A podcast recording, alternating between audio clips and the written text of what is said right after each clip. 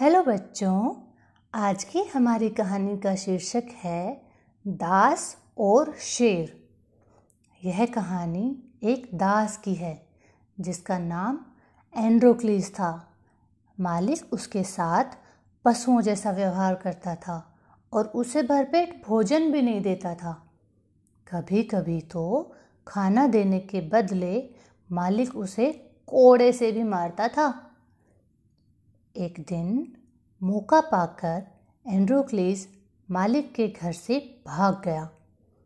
भागते भागते वह एक जंगल में पहुँच गया और पहाड़ की एक खो में छिप गया।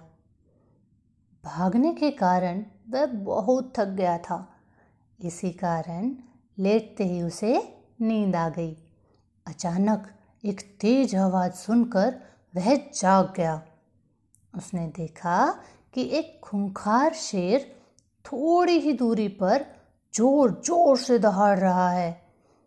इतना भयंकर दृश्य देखकर उसके होश उड़ गए और मारे घबराहट के वह कांपने लगा। शेर पहाड़ की खो के मुँह पर ही खड़ा था, इसलिए एंड्रोक्लिस वहाँ से भाग भी नहीं सकता था। लाचार होकर वह शेर के आक्रमण की प्रतीक्षा करने लगा। लेकिन शेर ने एंड्रोक्लिस को देखकर भी उस पर हमला नहीं किया। वह तो पहाड़ की खोह के बाहर ही बैठकर कराहने लगा और अपने दाएँ पंजे को उठा उठा कर चाटने लगा। कुछ देर तो एंड्रोक्लिस शेर को देखता रहा, परंतु थोड़ी देर बाद उसे एहसास हुआ कि शेर उस पर हमला नहीं करना चाहता, बल्कि उसकी मदद पाना चाहता है। एंड्रोक्लीस साहस करके शेर के पास पहुँचा। उसे देखकर शेर ने अपना दायां पंजा उठा दिया।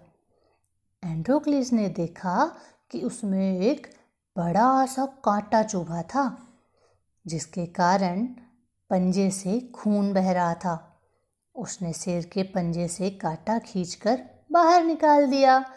इसके बाद उसने शेर के पंजे को सहलाना शुरू किया। थोड़ी ही देर में उसके पंजे से खून का निकलना बंद हो गया। शेर एंड्रोक्लिस के इस व्यवहार से बहुत प्रभावित हुआ और उसका पालतू बनकर उसके साथ मित्र जैसा व्यवहार करने लगा। अब दोनों साथ साथ जंगल में घूमते, शिकार करते और उसी पहाड़ की खो में एक साथ सोते। इसी तरह दो वर्ष बीत गए। एक दिन जंगल में घूम रहे कुछ लोगों ने एंड्रोक्लिस को पहचान लिया और यह खबर उसके मालिक को दे दी। मालिक ने बादशाह से प्रार्थना की और बादशाह ने सिपाहियों से एंड्रोक्लिस को पकड़वाकर जेल में बंद करवा दिया। एंड्रोक्लिस को भागने के अपराध में शेर से लड़ाई करने की सजा दी गई। सजा के दिन एक भूखे व खूंखार शेर को पिंजरे में बंद कर दिया गया। लड़ाई देखने वालों की भीड़ बहुत ज़्यादा हो गई थी। थोड़ी ही देर में एंड्रोक्लिस को भी उस भूखे शेर के सामने डाल दिया गया। एंड्रोक्लिस को जैसे ही शेर के सामने डाला गया, वह एंड्रोक्लिस की ओर झपटा। अपने सामने शेर के रूप में साक्षात मृत्यु को देखकर एंड्रोक्लिस ने आँखें बंद कर ली।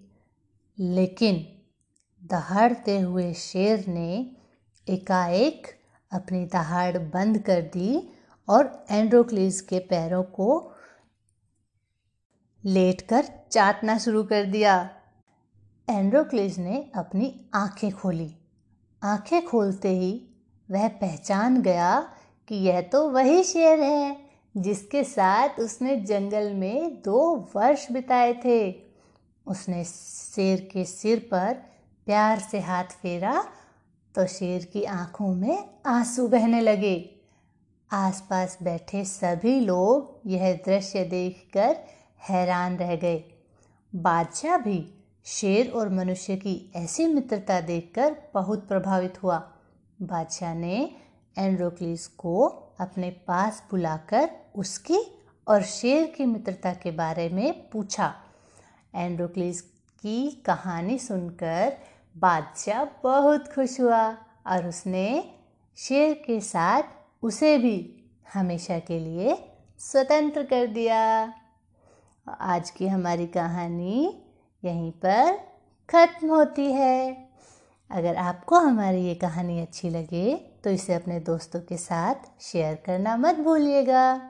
और अब आप हमें मिल सकते हैं इंस्टाग्राम पर भी तो आप हमें खोज लीजिए। जल्दी ही मिलेंगे आपको नेक्स्ट एपिसोड में. Thank you